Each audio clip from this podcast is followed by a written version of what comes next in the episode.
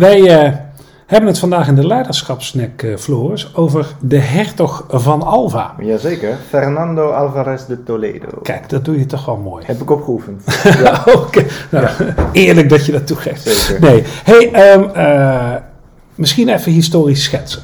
Um, voor onze luisteraars, maar ook voor onszelf. Kijk, wij, wij kennen de hertog van Alva natuurlijk met name omdat hij na de Beeldenstorm uh, naar de Lage Landen is gestuurd om orde op zaken te stellen. Um, maar dat, die, dat hij gestuurd werd, dat heeft wel een reden. Hij was Zeker. wel, um, uh, uh, ja, zoals je dat zo mooi noemt, hij, hij had echt een bewezen track record. Want hij had uh, uh, in Tunis, in Mühlberg, uh, bij de Smalkaldisch Verbond, had hij echt een aantal uh, flinke slagen Uh, gewonnen voor uh, uh, Philips de Tweede. Uh, dus deze man wist wel van wanten. Dat was een beetje het idee. En in vijftien zesenzestig, we hebben toen inderdaad de Beeldenstorm gehad. Uh, Margaretha van Parma uh, was de landvoogd, uh, voogdes namens uh, Philips de Tweede hier. Um, uh, nou ja, en uh, zij was een... Uh, En dan maak ik er een karikatuur van. Hè. In tegenstelling tot uh, uh, Alva was zij wel uh, uh, mild en begripvol. En probeerde zij Zeker. protestanten en katholieken op een, uh, een goede manier eigenlijk naast elkaar te laten leven. Uh, maar het resultaat daarvan was wel dat die Beeldenstorm plaats had gevonden. Ja. Um, nou ja, in ieder geval laten we zo zeggen, of dat nou het resultaat was van haar werk, dat gaat wat ver. De protestanten kregen de ruimte van haar om ja. van Beeldenstorm te ontketenen. Dat, ja. uh, dat kan niet anders. Um, en, en, en in ieder geval vanuit het perspectief van Philips de Tweede... Uh, uh, was zij dus niet erg uh, succesvol in de manier waarop hij wilde dat uh, uh, zeg maar de, de landvoogdes, uh, de lage landen uh, bestuurde. Uh, dus, nou, wat heeft Philips bedacht op dat moment? Hij stuurt deze ijzervrede, zoals ik al zei, hij had een bewezen track record. Um, uh, stuurt, stuurt hij naar de Lage Landen en daar gaat hij, uh, daar gaat hij wel een paar uh, gekke dingen, nou ja, gekke dingen, uh, achteraf gezien gekke dingen doen. Um, hij stelt de Raad van Beroerte in, wat wij dan later in onze geschiedenisboeken kennen als de Bloedraad. En dat was uh, redelijk uh, bloederig. Als je uh, wat bronnen nakijkt, dan zie je wel verschillende getallen. zesduizend, negenduizend uh, veroordelingen voor verraad en ketterij. En dat ging er in die tijd niet zachtzinnig uh, aan toe. Um, maar um, uh, nog gekker maakt Alva het eigenlijk na de slag uh, bij Heiligerlee, waar hij achttien edellieden onthoofd. Uh, op de markt in Brussel. Ja. Uh, en uh, als klap op de vuurpijl uh, weet hij ook nog twee uh, goede vrienden van uh, uh, Willem van Oranje, uh, uh, Egmond en Hoorne, uh, te pakken te krijgen. En ook die uh, stelt hij terecht. Nou, en op dat moment is de boot wel aan, uh, kunnen we wel zeggen. Nou, dat brengt misschien wel een mooi bruggetje naar uh, de uitdaging die Alva eigenlijk te gaan heeft. Ja, interessant. Want eigenlijk is het de uitdaging van Philips de Tweede. Ja, die erft ja, een, ja. een wereldrijk van, uh, van zijn vader, Karel de Vijfde. En dan is er, nou ja, bijna Asterix en Obelix-achtig, is er een klein gebiedje in het noorden ja. uh, die onder invloed van, uh, van de reformatie, van het protestantisme, van het Calvinisme eigenlijk vooral, uh, zich niet zo kan verenigen met de katholieke leer. Uh, En daarmee zich ook niet zo kan verenigen met de Spaanse bezetter. En je geeft al aan, die hebben zich uh, al bij tot Margaretha van Parma gewend met een smeekschrift. Die kiest voor de milde toer. Um, dat leidt tot niks, het leidt alleen tot de Beeldenstorm. En dan is de uitdaging natuurlijk van Alva, hoe ga ik, of van Philips de Tweede, hoe ga ik hiermee om? En wat doe je dan als Philips de Tweede? Dan kies je iemand die je vertrouwt. Ja, Iemand ja. die al heel lang kent. Uh, Alva was ook degene die hem introduceerde in het wereldrijk van zijn vader. Van dit is mijn opvolger. Uh, Alva was, Alva, Philips de Tweede was getrouwd met uh, Mary Tudor. Mm-hmm. De ja. dochter van Hendrik de Achtste. Niet te verwarren met Hendrik de Zevende. Queen Mary, Bloody Mary, hè? Zo kennen we haar. Uh, daar was Alva ook gewoon bij. Dus was echt een vertrouweling.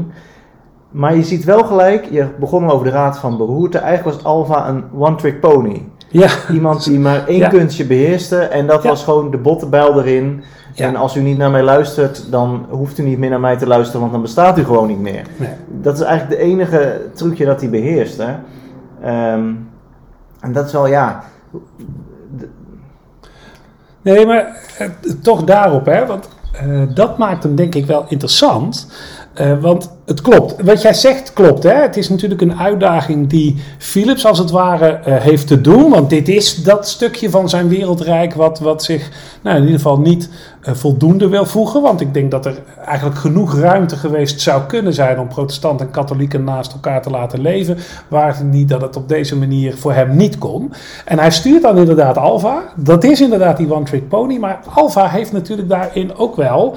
Um, nou ja, de vraag is wel, is het nou altijd noodzakelijk dat jij uh, jouw bekende truc uh, uh, toepast? Hè? En dat maak ik misschien alvast een, een vooruitkijkje naar wat je als hedendaagse leider daar ook wel uit leren kunt. Ik denk dat uh, het gebeurt natuurlijk geregeld dat jij of nieuw in een organisatie komt en gewoon heel helder is dat jij een opdracht hebt als nou, een nieuwe directeur of nieuwe manager of teamleider of wat je dan ook bent. Het zou kunnen dat je interim in zo'n, in zo'n rol terechtkomt. Uh, waarbij het niet gek is dat je die klus krijgt omdat, omdat je bepaalde ja, kwaliteiten hebt. Je grijpt terug op iets wat je al hebt gepresteerd. Precies, ja. ja, want dat is vaak ook de reden dat je voor zoiets gevraagd wordt of uit een procedure naar voren komt.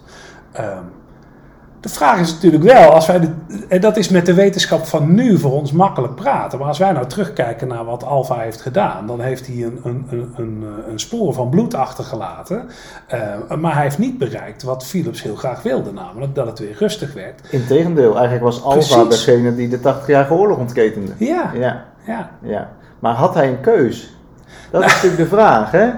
Hij wordt natuurlijk voor die opdracht gevraagd, juist ja. omdat hij dit zo goed kon. Ja. Zowel hij als Philips was er denk ik van overtuigd dat dit ook de enige manier was. Ja, dat, dat is wel interessant. Um, want, ja, d- nee, dat is interessant. Dat weet ik ook niet. Hè. Had hij een keuze? Ik denk dat iedereen altijd een keuze heeft. Hè. En dat ook als jij heel goed bent in een bepaalde manier van probleem oplossen. Ook als je daar in het verleden al veel succes mee hebt bereikt. Um, dan nog is het wel interessant om te zien dat als jouw methode niet werkt, dat het goed is om even een stap terug te doen en te kijken, joh, als ik uh, hetzelfde blijf doen en ik krijg hetzelfde resultaat, is dan meer van hetzelfde doen eigenlijk wel de juiste strategie. Ja, ik vind het wel interessant wat je zegt hoor. Ook met Alva, hè, die qua uh, uitslag in Nederland heeft hij het supergoed gedaan. Eigenlijk de invallen militairen van uh, militairen. Ja, nee, dat denk ik wel. Van ja. Willem van Oranje heeft hij gewoon op het slagveld gewoon een paar keer verslagen. Dus de uitslag ja. was positief, maar de uitkomst, ja, die was gewoon een, een stuk minder. Ja. Want uiteindelijk kregen die protestanten juist veel, een veel sterker zelfbewustzijn van hé, hey, blijkbaar vechten we voor de goede zaak. Ja. Ja. ja. Maar dat ja. blijkbaar heeft Alva dat dus niet goed in het oog gehouden. Nee, hij, maar hij heeft inderdaad, de, de, de, de, zoals je dan zegt, de slag misschien gewonnen. Maar de oorlog niet, hè? In ja, de zin ja. van dat je... Um, uh, ik, ik kan mij niet voorstellen, maar goed, dat is gissen, dat het zowel Philips als Alva te doen was om militaire successen. Wat zij denk ik wilden, is gewoon een land waar weer... Nou ja, binnen bepaalde bandbreedtes van, van normen, hoe je omgaat met het geloof, weer gewoon rustig geleefd werd. Hè? En ik denk, ja, inderdaad, dat, dat er wel een beeld was over hoe de protestanten zich daarin te gedragen hadden. Maar ook dat heeft hij niet bereikt. Hij heeft er een aantal uh, van, van het hoofd ontdaan, maar hij heeft, hij, heeft, hij, heeft, hij heeft niet bereikt dat het weer goed ging. Dus hij heeft militair heeft hij een aantal steden veroverd, militair een aantal uh, veldslagen gewonnen. Ja. Maar zou je kunnen zeggen dat juist omdat Alva zo uh, succesvol was in dat ene trucje, hij zich ook nooit heeft kunnen bekwamen uh, door zijn gereedschapskist, zijn toolkit als het ja. ware uit te breiden? Ja. Ja, dat, dat dat ook een valkuil is?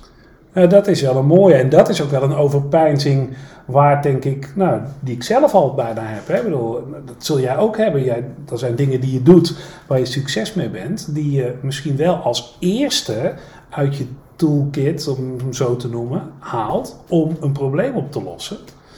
Um, en het vraagt wel het een en het ander om dan ook te kijken naar uh, ja, andere tools en, en, en ook wel eigenlijk de bij de handheid te hebben om te zien dat je niet succesvol bent. Ja.